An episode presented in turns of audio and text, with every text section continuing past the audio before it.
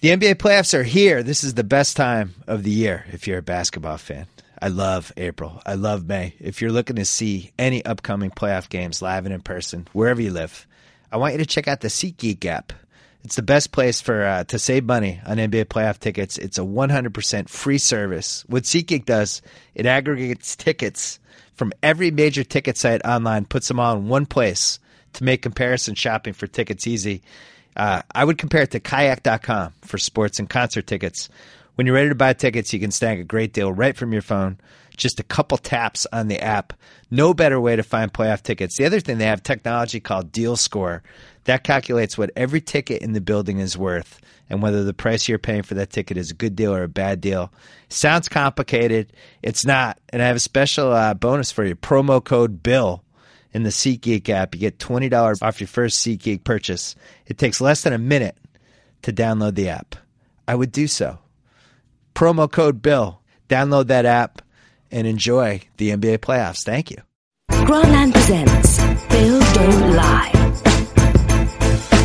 Welcome to Bill Don't Lie, taping this on a Monday morning here in Southern California. Doing a three man podcast today. Chris Ryan in studio.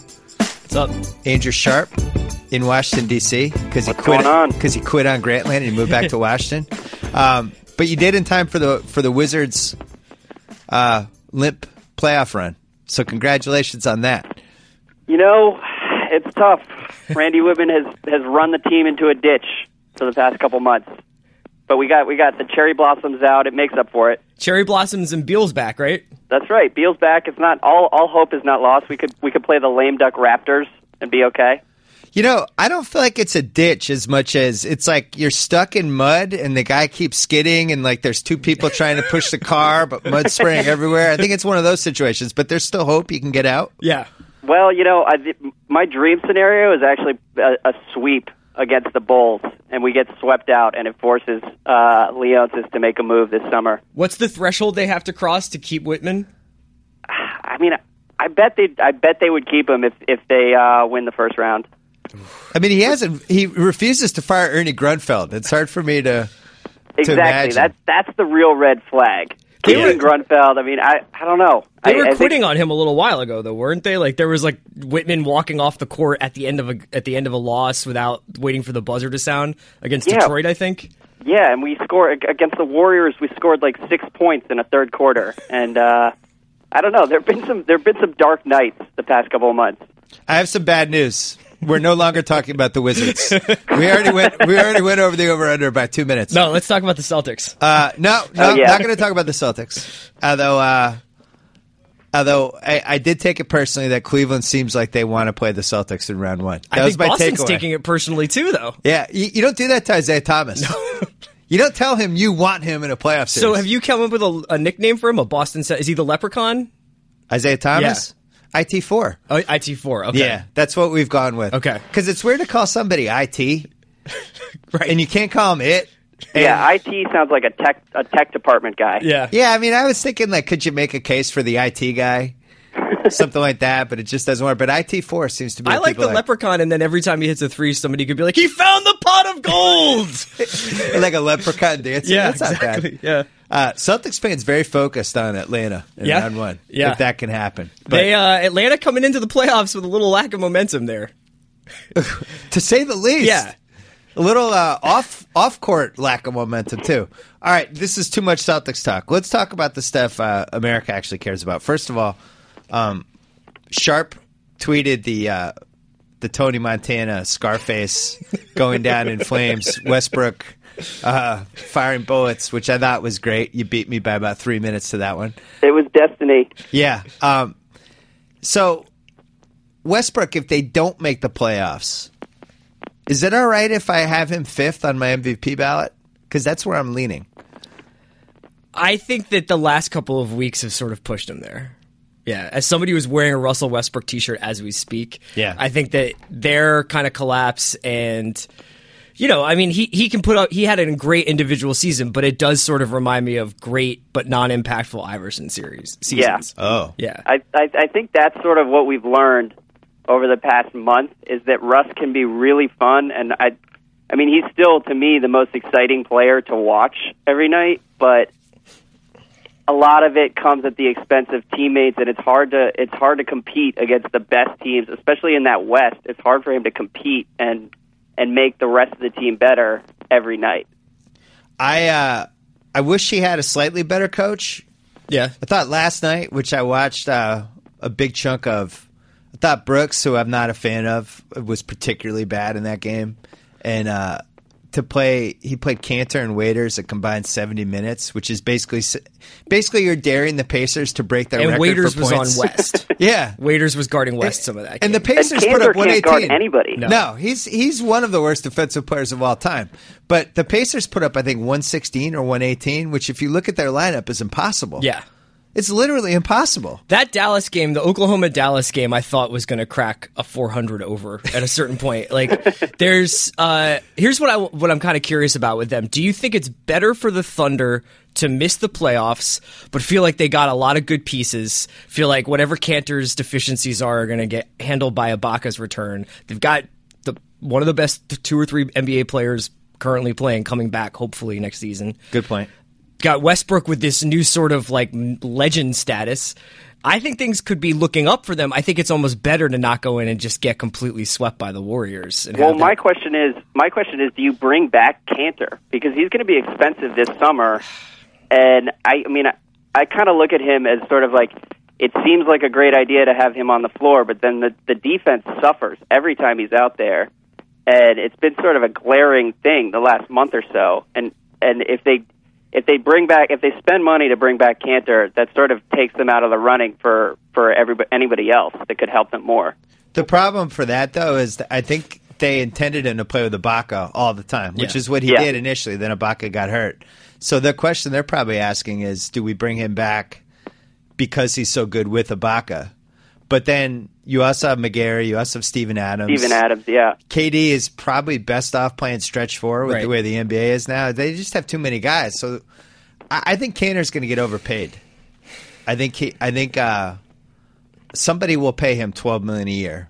He's been an eighteen and twelve guy basically, and Yeah. teams are stupid. They don't look at defense. I don't know. I would I would be very tempted if I was if I was uh, Presti, just because the idea of having a Kanter, Ibaka, Westbrook, Durant, Morrow, whoever th- at the three lineup is very very It would seem tempting. That It would seems like seem- that yeah. seems like an offense that could go punch for punch with the Warriors for the next. They also years. don't want to look cheap the Right. summer before KD leaves. Well, it's it's never stopped them before. um, I don't know what to expect for them. I'm ready for. I'm prepared for any OKC story this summer. Who Literally you, anything. Who, which team would you prefer to watch against the Warriors? Pelicans or Thunder? Pelicans. Pelicans. I think OKC has no chance against Golden State. I, I I think that would be a sweep. I think OKC. I mean, I think Golden State would probably shoot between fifty-five and sixty-five percent every Yeah. single game in that series. Whereas New Orleans, you know, although I gotta say, like Davis is another one who's played himself out of my top three MVP. I Where, whereas like Harden has kind of played himself closer to one. I bet. Right. Yeah, Davis. Other than what was the like four or five nights ago, he had like a huge second half. Maybe it He was Friday dominated the Warriors. Yeah, yeah, Yeah. yeah. Um, but for the most part, I haven't feel. I don't feel like he's seized this last month by the balls. Where he's like, I, I'm one of the best players now. I'm gonna put. I'll get on my back, guys. I don't feel like that's happened. I think he's still learning. I think he, I think some of the advanced stats make him look better than he actually is. I think he's still learning how to take over games, Agree. which is why I think seeing him in the playoffs would be more fun than seeing Russ go down shooting with with Dion Waiters. I, like I want to see what he's like in the fourth quarter of playoff games. It's I kind think of- that will be awesome. and it's fascinating because like I you know Tyreke and Davis do some fun stuff together with pick and rolls, but I and and there's some sometimes where I'm just like, why isn't that just the only play you run? It's just the pick and roll or pick and pop. with be every Davis. time. Yeah, but at the same time, I don't think Tyreke is the ideal partner for Davis in Yeah, terms of a guard. Tyreke. Yeah. I'm prepared for fourth quarter. Like once the Pelicans get into the playoffs, watching Tyreke in the fourth quarter is going to drive me insane. Because like I was watching the Warriors the other night, and there are sometimes when he just he just sort of swallows entire possessions, and uh, you're just like Anthony Davis is sitting right there. He can make anything, and it's Tyreke dribbling for 15 seconds. He reminds me of Westbrook in this respect. Like I, I always just call Westbrook and still do a 90-10 guy. Like you love ninety percent he brings, the ten percent you put up with, but it's part of what makes him him. Yeah. Tyreke's like a 72-28 guy. Yeah. It's like 28% of it's like, oh. And he's one of those guys in the fourth quarter. I don't like he could be in the All-Star game and he'd be like, "I got this." Yeah, yeah. He Get has, out of my way. I'm going to score. He has like a, a, a little uh, a dinghy or a yacht just sort of drifting off of Waiters Island. There. Right. Yeah. He's just in the marina. He just spends a lot of time there. The whole concept of "I got this" is really fun. Yeah. like Isaiah Thomas is like that for the Celtics, but he backs it up. Yeah. and when he does it, it's like, "Oh, cool, Isaiah Thomas. He has this. He's going to Well- get to the rim. He's going to shoot threes. When Tyreke says it, it feels like forty to fifty percent of the time, it's probably not going to end well. Well, the Celtics also don't have anybody else, True. so that makes it easier to just hand it to Isaiah Thomas and be like, "Go do something awesome." How dare you say that about the villain? I'm sorry. I'm sorry. Marcus I- Smart. I think I feel bad for the Pacers because the way it shakes out, I think it's going to be tough for them to make it. And they played really well in that game yesterday. Yeah. CJ Miles, it was a it was a heroic performance to try to get himself on my six man ballot, which I had already established, and he's trying to get to the third spot. There was something very fitting about the dagger on that game yesterday being, yesterday being like a huge Roy Hibbert dunk. Yeah. I was like, if you're getting jammed on by Roy Hibbert to end the season, that's how Yeah. that's how it was supposed to wrap up for the interior defense of the Thunder. I want to know what the Pacers are going to do this summer because I still I still think that they can try and make a run at a point guard. Like I would love to see Ty Lawson in Indiana. Yeah. Uh, they just need a little bit more scoring. well, they have Hibbert who can opt out. They have West who I can't remember if he's a free agent this year or next year. I think he might be a free agent this year. They have a chance to totally blow up that team and kind of redo it if they wanted. I don't know what the, I don't know what their intention is. It certainly seems like they made the right move with Lance. Yeah, and it also seems like the East didn't get so drastically better in their down year that they can't be competitive again with a couple of moves. You know what I Right. mean? Like this I mean it was health issues, but Miami didn't really like blow up the way I think people were hoping like the day before Bosh got diagnosed, everybody thought Miami might have Yeah, the second or third best starting five in the Eastern Conference and and I think a lot of these teams just kind of stayed stayed they sort of plateaued. So the Pacers can easily be back in contention next year. Well, as usual, Miami walked through a minefield of dog and somehow walked out with clean sneakers. They're Yeah. gonna get they're gonna get the tenth pick in the draft unless somebody jumps them, which is incredible. This is a good draft. Yeah. They're gonna get somebody good. They'll re-sign Dragic. Bosh is gonna come back healthy. Whiteside on the They got. Whiteside for making ten bucks an hour. Yeah. Um, And then that's a, that's not a bad situation for old Wade to come in and play 55 games every year. They get McBob back. they get McBob back. They'll probably Jedi mind trick Deng into opting out. Yeah. And then they, they'll no, no, opt out. We'll resign you. And then like the Miami Mafia will send him Yeah. on a boat. the And- Pat Riley Illuminati power move. Yeah. Carnival, oh. a Carnival cruise ship that never Yeah. docks. Yeah. Did we did we tell you to opt out? No, we actually. Oh, yeah, we're not going to resign you. Deng signing for Fenerbahce in Turkey. Like, Yeah. what's up with that? I like uh, I like their team next year. yeah. And that tenth pick, you know, I, I've been starting to research this draft because I'm I'm doing the telecast. Does Stanley Johnson fall that far or something like that? well, or- they they could. That's Kaminsky range too. Ooh. Kaminsky's a very interesting Miami Heat. I, I don't know about that. You don't like that one? K- Kaminsky in the top 10. I, I, I think that's a mistake waiting to happen. Stretch fives are in. it's been a stretch five run. Stretch five who can't guard anybody. Go I- for it. The Celtics are getting either the 15th or 16th pick. And Kaminsky, like Olynyk is our stretch five, and Kaminsky is a much better Olynyk, Yeah, he's just a better version of Olynyk. we could just go Olynyk and Kaminsky. The uh, Vanilla Thunder pl- platoon would be incredible. Sharp, I'm, what do you what do you think about this? My plan for the Sixers is that we take our two. Like, I know that we're not going to get the Lakers pick, but I really want to pair uh, Kaminsky and Harrison. Andrew Oh. Harrison? Yeah, just just to unite those guys Oh. and bring them back. That's right. and heal a lot of issues in America. yeah. That's a great idea. Hey, Philadelphia could truly be the team of brotherly love. Then It's all been building to this. Hinkie's entire plan, restoring racial harmony. Hey, um, I have a question for both of you guys because I made fun of Philly's whole thing about you know it's uh, they they have really nothing tangible to show for the last three years other than more lottery picks and maybe Embiid's good and maybe Sarge will be back and maybe Nerlens Noel could be good on a good team Yeah. and maybe Robert Covington makes sense if you were actually playing games that mattered.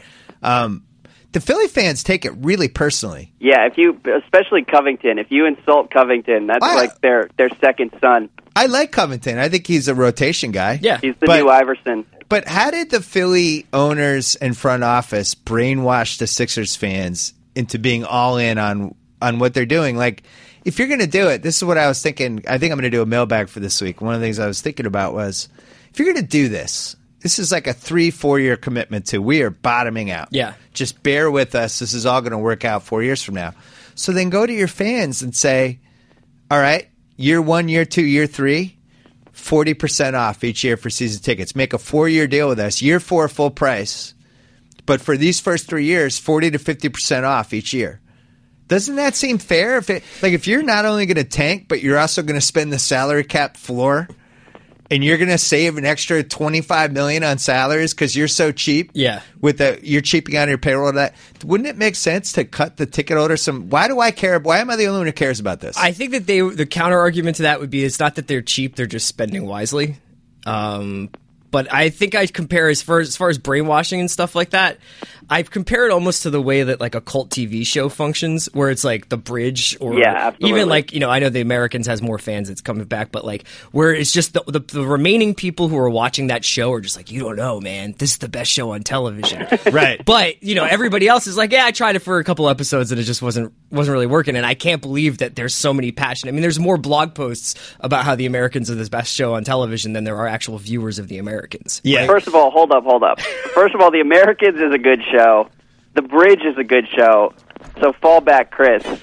um, I have uh, I have two theories. I lived with a Sixers blogger, and uh, I have two theories here. Number one, I think the internet has, like Chris said, I think there's there's mostly ha- there's a lot of hardcore fans now who have found an outlet to talk about this stuff, and I think a lot of the like the only Sixers fans that have stuck around are this hardcore sort of big picture thinking group that is like we're willing to wait for three or four years because we're going to be great even though it doesn't really make sense and there's not a lot of evidence that it's working thus far. I mean, like they're going to have to pay. Nerlens Noel has been good this year, but they'll have to end up paying him like hundred million dollars in two years when the cap goes up. Right. Um, and uh, and then the other thing is, um, I think that the Sixers specifically had been treading water as like a sev- as like a sixth or seventh seed in the East for like five or six years, and making like stupid move after stupid move.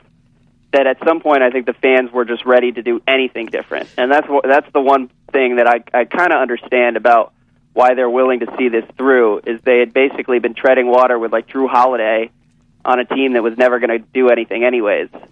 I So think I, it I- makes sense. when I was, you know, the I, my initial problem with the with the with the rebuild was more that it, it made me confront the idea that I really liked that second to last Doug Collins team, the one that Yeah. that beat the Bulls even though they didn't have Rose. That's when he got hurt, and then took the Celtics to six um, in the Eastern Conference semifinals.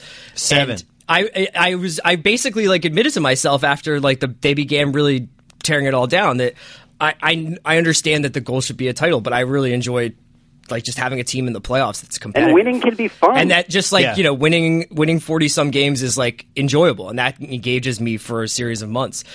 It's it was it was more of like a thing where I was like, I'm not going to watch this team. I'm not going to. There's too much other stuff to do. There's too much other good basketball to watch. There's too much other sports to watch, other TV shows to watch. To watch them do this every night, and so I'm I'm sort of out on that. But actually, like over the last couple of months, as KJ Jan- McDaniels plays one and a half minutes for the Rockets, and Michael Carter Williams brings back another lottery pick for us. I'm kind of like, maybe he's right. Like maybe this is going to work. Wow. I don't know why. I mean, like, I just- wow, I don't know, man. I think it, it- but it's not. It, you know, maybe he he hits on these picks, maybe he doesn't, but he hasn't made any bad moves yet. no. yeah.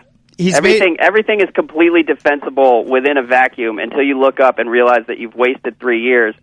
And the other thing is, is that like I think that winning actually helps attract other guys, and you can get lucky. And sort of like you look at what happened with the Grizzlies. I mean, they they sort of there was never any grand blueprint, but they they brought together a, a group of people who have been really good the last three or four years, and I don't think anyone in Memphis would trade that for Yeah. what the Sixers are doing. Chris made that that point about. All right, I get it, but you're going to throw away five years here, basically, before you even have a hint of being a playoff. But don't team. you think we're It's a almost- long, five years is a long time? But we're thinking pre league pass days. Like I'm not throwing away anything. I can go Yeah, watch the true. Thunder True. if I want to. It's used to be that like you'd have your national games and you'd have your local cable channel that showed the Sixers or whatever. And that was like if you were a, you were a guy living in Philadelphia, that was your exposure to NBA basketball. But now it's like, you know, you can watch I can watch the Sixers from LA and Philadelphians can watch the Clippers or the Thunder or, or the, the the Rockets if they want to. And I that's just why feel I like think this is working. yeah, and also I think that it's pretty transparent that this is a competitive rebuild. This is not about tearing down and stripping a franchise of its assets and then trying to sell it and move it to Seattle or something like that. Like I'm pretty convinced that this is they're going to try and go for it. Well, so I have two points that that even though they're separate collide. One is that everybody points to the Thunder as the model for this, right? Right. I think that's ludicrous because I don't know if we'll ever see anything like what the Thunder did again. Yeah, Like, never again. They just luck out with Durant Oden. Like if they get the first pick, they're taking Oden. Um, Ibaka was one of the great, you know, twenty in the twenties foreign pick that's ever happened. Right. Westbrook, um, P, you know, that was just an awesome pick, and they stumbled into this guy was who was great. too. Yeah, I mean, he could have gone third. Um, Harden. I mean, they they made three great picks, and it turned out that not only were they great picks, they took three guys who are now three of the seven best guys in the league. Yeah. or three of the eight best guys. I just don't think we're going to see that again. Like that's your all-time best case scenario. And it reminds me of the other point I was going to make was people always talk about, oh, the 04 Pistons. Like when you talk about the surprise teams that won the title. Yeah. That was a freaking fluke. Like, first of all, you have the they get Rasheed Wallace at the trade deadline, which is great. They had this team that was a really good defensive team, but it was a weird time for the league. You had some injuries. That weird Lakers situation. Shaq and Kobe had self combusted. Karl Malone gets hurt the round before. KG in Minnesota. Like it was just it was kind of the right team at the right time. I don't know if we can point to that and say that's going to happen. Basically, I think that's something that would happen like every 30 years. Right. Usually the best the usually the best 3 or 4 teams are going to be in the finals. Well, and the Sixers would say the Sixers army of Scientologists would say that that's why we are tanking because they need to get like one or two franchise changing superstars because the Pistons the, the Pistons model doesn't work. And the crazy thing is, is that if he see if he just like everybody on this phone call and most people watch basketball would say Michael Carter Williams is probably not going to be an all-star point guard and a found, foundational point guard for your team. So And why not so- trade him and maybe get D'Angelo Russell or whoever? You know what I he mean? got Like- out right away. Yeah. Um, the problem is they were pimping Michael Carter Williams for a while. Yeah. So now it's like, no, actually, he wasn't that good. so now you're pimping Embiid. Yeah. It's just, it's kind of funny. I, I, as I wrote on Friday, it's either going to work and they're going to have a really good team, or we'll be talking about this for the next 50 years. Like, what a freaking disaster! I think that was. they're There's just no in between. They're the first like a rebuild team that's like conscious of the rebuild. Do you know what I mean? Like Yeah. they're the rebuilding team in the in the, the, the, the most rebuilding team in the rebuilding era. It's almost like the computer that has AI or something like so that. self-righteous about yeah, it. but I it's mean, because they're to- self-aware. It's because they're like transparently saying like we are building that we are tearing this down and we are gambling that one of Embiid and Noel is going to become a foundational big guy, and that we are going to maybe get the next Dirk in Dario Saric. But if not, we're still going to try and maybe go for for D'Angelo Russell or Justice Winslow or a good wing. And one of these guys has got to be good. And we may Well- not get the Harden uh, Westbrook Chris is Durant fired run. up. I am. My I'm getting problem- fired up. I'm going clear. My problem with it is that the fans don't talk about it like it's a gamble. They talk about it like this is a blueprint, and Hinkie knows exactly what he's doing, and we are going to be in. We are going to be title contenders by 2018, and like that is just a ridiculous statement. Like Bill said, like the odds of pulling off what the Thunder did are one in uh, one thousand. And uh, I like. I just think that this is a, a much riskier play, and in the meantime, you're sabotaging like entire seasons at a time. That doesn't surprise me though. Philadelphia people really love to brag, and if we can't brag about Ish Smith, we're going to brag about the GM. well, don't you feel like it's, it, there's a little bit of a Russian roulette aspect to this? Yeah, Yeah. Where it's like, all right, Joel Embiid, we know he's hurt. He's going to miss one year. If he's a franchise center, and I thought he was the best guy in that draft last year, I was wrong on Wiggins. I didn't realize Wiggins was going to be that good. If we're right on Embiid, maybe 30% chance he becomes a franchise guy, 30% chance he's an all star center maybe twenty percent chance he's a starter, and twenty percent he's out of the league in five years. So we're Sure. just going to play these odds. But now you're doing it with Sarge too. Now you're doing it with this lottery pick. And it's like at some point you combine all those odds, and it's not as realistic as people think. Here's the thing. In the same piece that you wrote on Friday, though, you cr- you were talking about like, isn't it amazing that we're thinking of Flip Saunders as this good GM? Although he's also got all this money tied Yep. up in Pekovic, Kevin Martin, Chase Budinger, the Made one 10 terrible the one decent ankle of Ricky Rubio or whatever. We didn't do that. Sixers didn't don't have any money tied up in bad vets. And that's the Hinkie case, right? Yeah. One good move and the other stuff doesn't matter, right? Right. Yeah. So if he lucks out this year and Justice Winslow turns into the next combination of James Harden and Paul George and five other awesome Jimmy perimeter Butler, guys, Yeah. Combined with the other stuff he did, it's like Sam Hankins is a genius. right.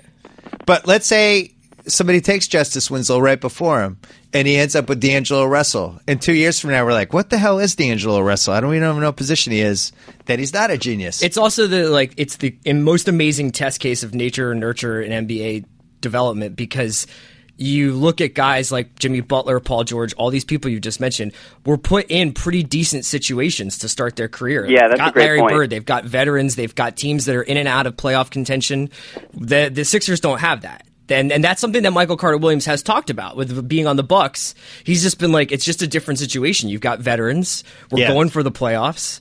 You know, He and, and, and you wonder what Giannis would look like on the Sixers. on Philly. Yeah. Wouldn't it be great? Hmm. What were you going to say, Sharp? I well, yeah, no. I mean, MCW is playing meaningful minutes in the fourth quarter for the first time of his life, and like it, he's. There are games where you're like, "Oh my God, what did the Bucks do?" But then there are games where you're like, "Wow, this could actually go somewhere with him and him and Giannis and the rest of that." There's so much length on the Bucks. It's like that that team could be kind of fun. Yeah, it's not like they played. I mean, we I kind of laughed at the when the Bucks did that, just because I also thought that Brandon Knight was a decent option for them. But it's not like they were playing pin the tail on the donkey. Like they were like, this guy very much fits Right. the physical like sort of template we want our players to have, and we we think we can fix his jumper. Tall guys who, who switch on defensive Yeah. rotations. Hey, you know, people are asking me the last two months, like, why do you want the Celtics to make the playoffs? Why do you want the lottery pick? And first of all, it's the difference between like the ninth pick and the 14th or 15th pick. This is a seven or eight player draft.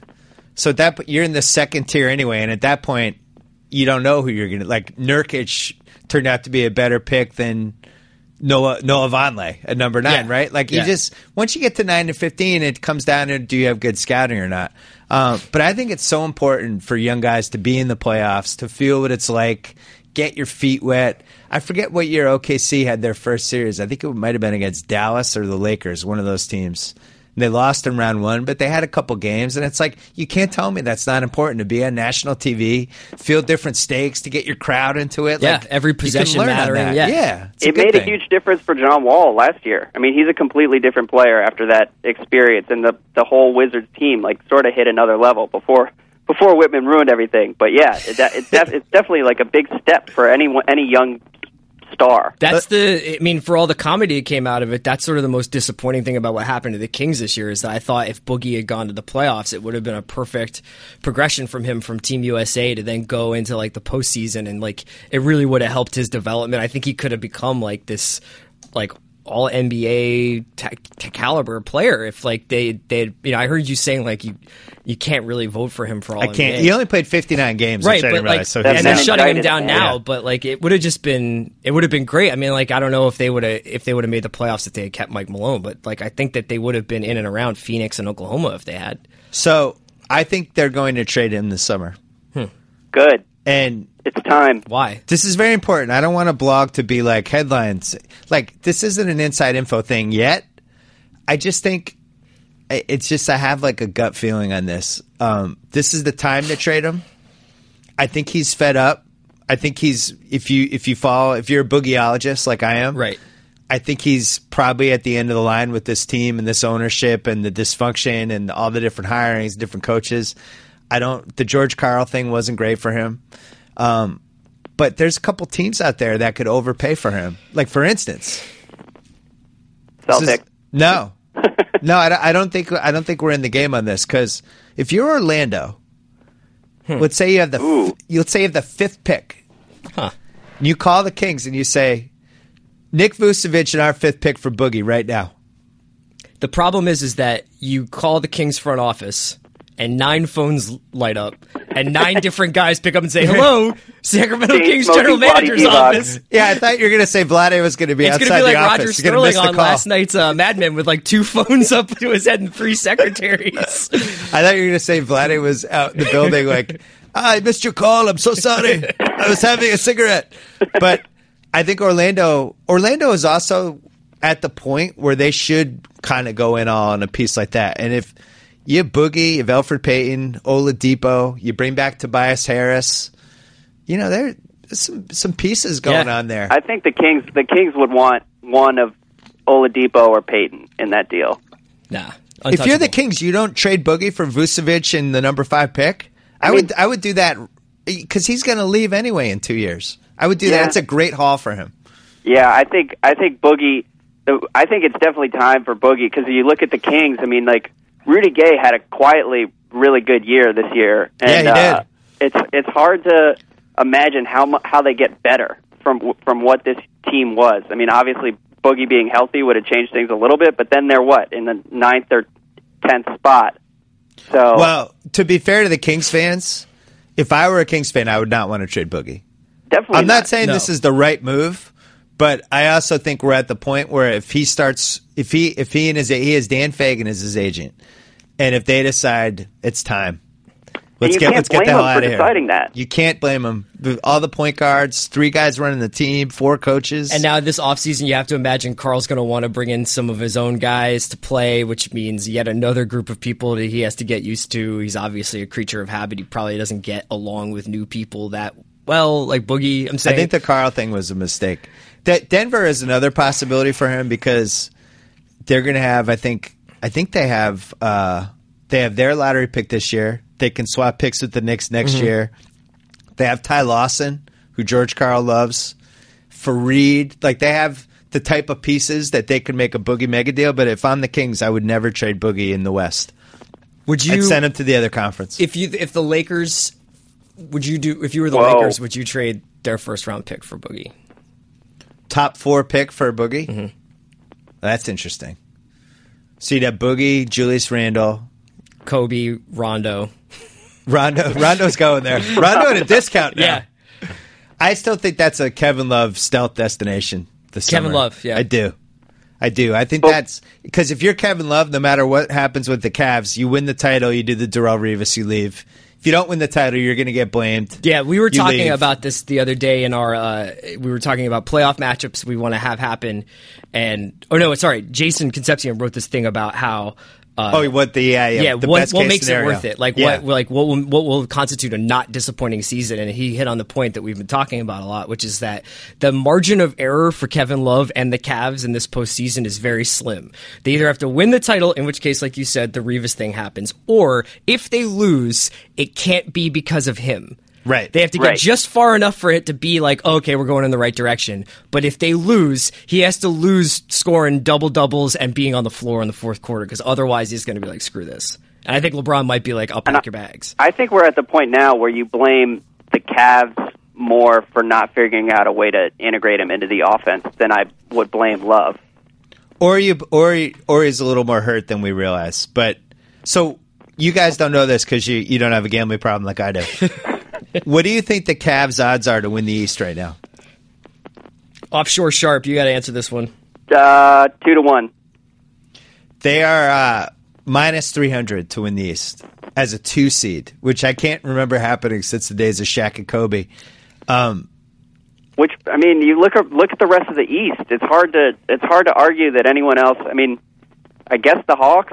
Sharp, I've looked at the East, Hey, come on. and uh, and cousin Sal and I have Cavs minus three hundred parlayed with Floyd Mayweather on May second. We're Good. very proud of this Yeah. bet. I'd really be. I I know we're going to lose one of the two because Sal and I always lose when we do pig parlays together, but I can't for the life of me figure out how the Cavs don't make the finals. Because now that you have Thabo out and you have Millsap with this Millsap with this shoulder thing, and Yeah. Antic with possible Yeah. legal problems. Yeah. and and, and I, I I just don't see it. I don't I see like anybody go near them. I like the Bulls as the biggest challenger. Yeah, I think that's. I think Well, especially the Bulls are if they play. We're taping this on a Monday. The Bulls need to throw tonight's game. Lock in a number four. You get you get Wittman in round one, Oh man, Here we go. and then in round two you get to skip the Cavs. Yeah. You get four or five round one, then you get the Hawks in round two. They're Yeah. too big for the Hawks. And if they come in, if the Bulls come in after winning two series and get a little momentum rolling before they play Cleveland, that'll be a good series. And then Thibs before Game Seven could be like Game Seven of the Cavs. I'm not. I'm not coaching unless I get an extension right now. Or like you have to fire Gar Forman, or I'm not coaching this game. Like he could pull a total sports movie move on somebody. I I agree with you. I think the Bulls are the threat. If they're in the four seed, that's the team that could give the Cavs trouble. Um, I and saw that Derrick Rose. Uh, they, they had something up on ESPN today about Derrick Rose saying that you know his rehab was hell. He's always going through hell. so Coming, tough. coming back out the other side. He's he has a three hundred million dollar shoe contract that he makes twenty million a year. Yeah, It's the rough. shoe deal. The shoe deal doesn't get mentioned off, Never. often enough. He's, You know- he's doing fine. You know, it's it is funny. Like LeBron and Chris Paul are going to play the whole poverty thing when when we have the impending lockout Yeah. coming up, and superstars need to make more money. And the NBA has such a great way to shut that down. It's like you're right. You guys probably are underpaid, but um, how much money do you make off the court? Right. because you play for us. Like Bron's making like fifty million a year off the court or something. It's because he plays in the NBA. So that that's going to be an interesting uh, stare down. Clips. All right, let, let's just. There's no way to predict the, the series in round one, but Clips Grizzlies, Yeah. Would be Oh, super man. fun, and I feel like somebody might die. I think that, and that also Blake like Griffin. the Grizzlies have been flagging a little bit, but I think that wakes up the bear. Oh yeah, oh yeah. Yeah. Portland, Houston, I think would be fun. Yeah, I I li- I like the Grizzlies. I think the Grizzlies have been sort of lurking for the last couple weeks, and I, if if Mike Conley's healthy, I think they're going to make a nice little run here. Well, that's the problem is he's sucked for two months.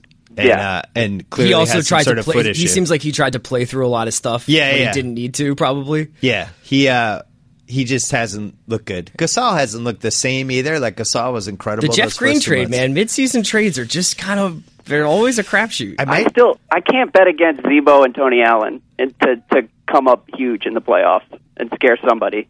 Well, Grantland just has so many corners that we just live on. Z- Z-Bo and Tony, Westbrook, Westbrook for life. I just can't. I can't uh, wait to see Blake and Zach again. Like that's just that's just one of my favorite annual traditions is watching those two. I love Z-Bo even more after Stephen Jackson Oh yeah, talking about the guys who don't play. yeah, It's like it's going to get to a point, and once it gets to that yeah. point, The Congo, forget it. But, Z-Bo, yeah. forget what Serge Ibaka went through Yeah. as a kid.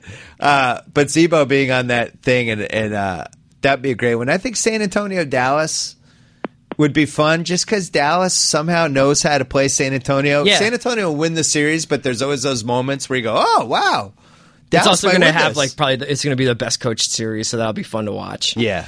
And Dirk will come up huge in a couple games. He's he's had a, a rough couple of months, but I think the playoffs will bring out the best in him.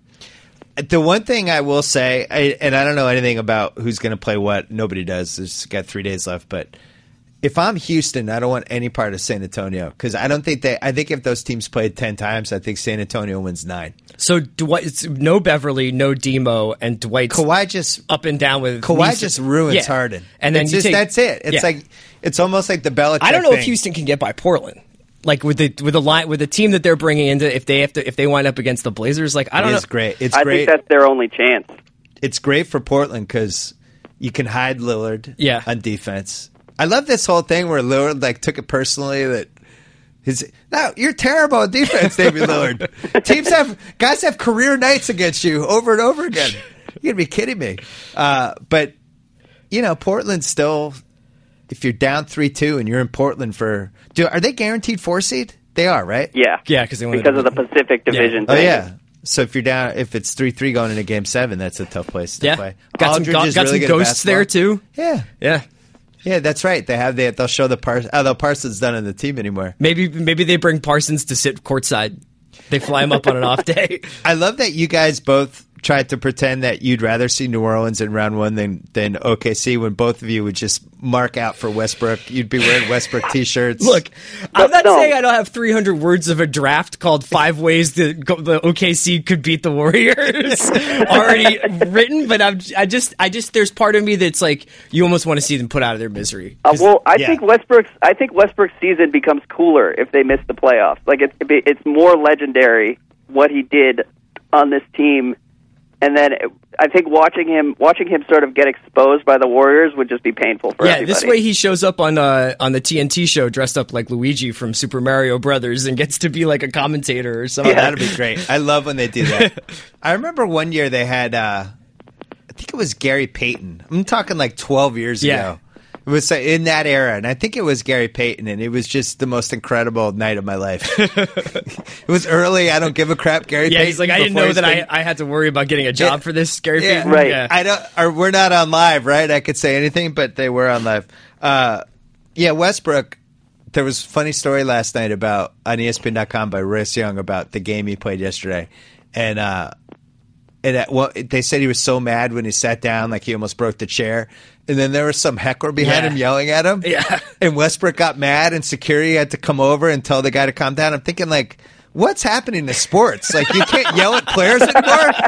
Oh, so oh, Russell might get his feelings hurt. Like No, I think it's actually literally like you can yell at him, but we just can't guarantee that this won't le- like this won't go. oh, you think they were you. present, And preventing that- Artest melee? Yeah, because he he when he was coming back to the bench, like the whole bench parted like the Red Sea, so that Yeah. he could start slamming chairs down. So I think he was like, I mean, he he tried. He, he's probably dinged up as much as anybody, and he tried his what every trick he had yesterday, and it, it wasn't enough. OKC, just in general, how that how they treat everybody's perception of their team. Yeah. Yeah. It's, it's like they're covering up a crime scene at all times. it's it's unbelievable. It's it's like- also it's the one thing that's kind of annoying about Westbrook is that when he'll go out and take 45 shots, the first thing you hear is people defending him and defending every decision he made, and it's like, listen, I love Westbrook because he's insane, uh, and, Yeah. and like this is reckless, but uh, you have people being like, let Westbrook be Westbrook, and I'm like, yes, definitely, but this this isn't like Steph Curry. This isn't like the the best way to play point guard. But Well- he, he he almost makes it work, which is what's so amazing. he took. I think it was the tenth most shots since 1986 in a game yesterday. Yeah. And it's kind of insane too, because like I'll be watching Thunder games and it'll be like Morrow is nine for nine from three. Right. but he's he only has touched the ball nine times. Yeah. Like, every single time he'll shoot it from his hip thirty five feet out with a guy tripping him, and it's still like, uh no, he's he's just getting And he can bumped. almost pull it off. I know. It's wild. the Celtics played them, and Westbrook was kind of on cruise control in the first half, and Marcus Smart was home. He's or like where he went to college, and he was playing really well. And uh, and I think the Celtics were like up like eight or ten going into halftime, and at some point in the second quarter, Smart decided he was going to say shit to Westbrook, Right. Ooh. and uh, it was just a terrible idea for so many reasons, but. And I, you could just see it and watching on TV. All of a sudden, Westbrook's like, man, he's looking at the bench. He's like getting it, doing, starting to do Westbrook things, and it's like, out of all the dumb things Marcus Smart's done this year, I love Marcus Smart. Yeah. I'll defend Marcus Smart, but he'll, you know, he'll take the random twenty nine footer for no reason at all, and he'll do dumb shit every once in a while. But this was easily the dumbest thing he's done all season. Sharp, here's a question for you because going off of this idea is Draymond has been getting very chippy over the last couple of months. I feel like that Oh, he's Draymond very, Westbrook? He's become very aware of his like the cult of Draymond and what people He's, expect buy- from he's him. buying into the hype. But a lot of it is either like you know chirping at the Pelicans or like you know ch- chirping at the Clippers. He's gonna he's gonna hit some some real dudes coming up into the second round, third round of the playoffs. Who do you think is like a really perfect Draymond uh, rival coming up? I want to. I want to watch Draymond and Z-Bo go back and forth No. for seven games. No, Two That Michigan happen. State guys. we have to put extra security. No, Neither, yeah, there won't neither be, one of those guys bluff. There won't be Michigan State crime. No. yeah, seriously. Poor, poor Craig Gaines. Oh yeah, that's true. That would be terrible for him. Yeah, Draymond. I I think yeah, I'm I'm with you on the cult of Draymond. I do feel like he'll be spreading his wings. Like he's going to yell at Tim Duncan or something. I have personal knowledge of a couple of the things that he said to opponents. So do we. yeah, all of us do. Yeah. and uh, and it crossed every line Yeah. that I knew existed. I'm surprised I haven't seen an, so a guy more. cry Yeah. out on the like start just sort of like tearing up a little bit. Like It didn't even cross the line. It just blew it up. It Yeah. detonated it. Uh, all right, let's quickly go. You guys, we do the Triangle All Stars Yeah, yeah, every yeah. year, and uh, you have a preseason team, and at the end of the year, we acknowledge, some achievers. Yeah, our achievers, people who have captured our imagination and and love. Yeah, maybe not the Affection. not the box scorer, maybe not the most efficient guys in the league. Yeah, this isn't this isn't James Harden, Anthony Davis, Chris Paul. This is Winners in our heart. Yeah. up and comers, role players, people who've kind of made following the NBA and social media more fun. So we haven't narrowed it down yet to a top 12, but we're just going to go quickly through the list and maybe we can eliminate one or two people right now. Victor Oladipo and Elfrid Payton. Could they go in together as a tandem? Has that They have happened to. before? Most exciting young backcourt in the league that does everything that most backcourts in the league don't do. So no long range shooting, Right. You No, know, can't shoot at all. yeah. It's the f- you Sloan Conference backcourt. It's like two young Joe Johnsons who haven't learned to shoot three three pointers yet. Just like they can d up everybody. They both drive constantly. That's why I bet I don't know about Boogie being on the Magic. He'd be like, "Why are these two young guys running at me every single time I Right. come down the floor?" I also like Elfrid Payton's hair. Yeah, His it's great. hair alone makes him a winner, and then he he also his game is kind of like a more evolved version of Patrick Beverley. Like he's not going at people's knees every time, but he's got that same sort of psychotic energy. I really liked him in the draft, and uh, I remember when the Kings passed on him. It sucks to do the draft for in this respect. You don't have enough time to talk about the picks. So it's it's five minutes. You're zooming through, and like when they took Stauskas, like I like Stauskas as a pick, Yeah. but not not for the Kings and not where they took him, and it just didn't make sense. And we didn't have enough time to talk about it. I thought they should have taken Elfrid Payton, but um, Perfect spot too. They were just like, "You're a starting point yeah, guard." and You know, instead like, they yeah. went and they spent money on point guards, and they have a redundant whatever. But uh, all right, so those are two candidates. We have to talk about maybe teaming them together. Yeah. Isaiah Thomas has to be on the team. I'm not going to make the case for him, but you guys know he needs to be This on the was a, team. this was a Simmons mandate, but he's on there. But I will say, you know, we like to give guys on on the Triangle All Stars roles because it's important for guys to know their role. Isaiah Thomas, glue guy. Who would have guessed? Jack MacMullan article today talks about him like he's basically Great. like the second coming of John Havlicek out there. Like, He's the best. yeah, After after, tearing basically, apart the Suns. Yeah, after tearing apart the Suns and getting run out of the Sacramento. All right, so this was one of my cases for Isaiah Thomas. Everyone in Sacramento loved him. He obviously had something going on with Boogie, but Yeah. I think uh, I think the fans loved him. He played with a certain. He wasn't like a cancer there. Then he goes to Phoenix. They have five point guards. That team is insane. Yeah. that team has the Morris twins and PJ Tucker and Gerald Green. And they have Dragic who was clearly unhappy. Like, how is this Isaiah Thomas's fault? Yeah. they put together like this personality mismatch. All right, And then also, I mean, on the Celtics, every time he comes on the court, like it, it the game becomes more fun. So he's he's definitely a triangle all star. I also think he's made a bigger impact than Goran Dragic has in the East the Well- past two months. So Wade tried to maim him, which he so often does with Boston athletes, and that didn't even work. If I vote for Isaiah Thomas for six man, does that make me a homer? I No think you're straight. Yeah. He's averaging 19 a game. Look, Can the six man be man traded? Is, six man is the most random award the NBA has. You Okay. might as well just, Yeah, just can't go Rudy, for can, it. can't Rudy Gobert, who's also on this list, win, win six man? Or he is, started like half the games. Started half the Isaiah's like a real six man. okay. I was thinking Iguodala. Lou Williams, like everybody's like, oh, Lou Williams. It's like, uh, I watch basketball. Like I, I've seen Lou Williams shoot them out of games too. Right. You Isaiah know? Thomas is a better is a better version of Lou Williams. Yeah, it's a, it's if you said to any basketball fan, I'm starting a team. Who would you rather have, Lou Williams or Isaiah Thomas? Doesn't everyone take Isaiah Thomas, 10 or am I crazy? Okay, Mozgov is on here. How come? just because of his local advertising. Oh, Uh, okay. Timofey Mozgov Great. is recently uh, not only did he save the Cavs season, so there's that. Yep. But he also has been appearing in some local local Cleveland beer garden ads, uh, sporting a, a commando era Schwarzenegger accent. And talking about get this weak stuff out of here and just like knocks saw beer off the table. He table. kind so- of looks like a hostage in those ads. Yeah, yeah, it does. it's great.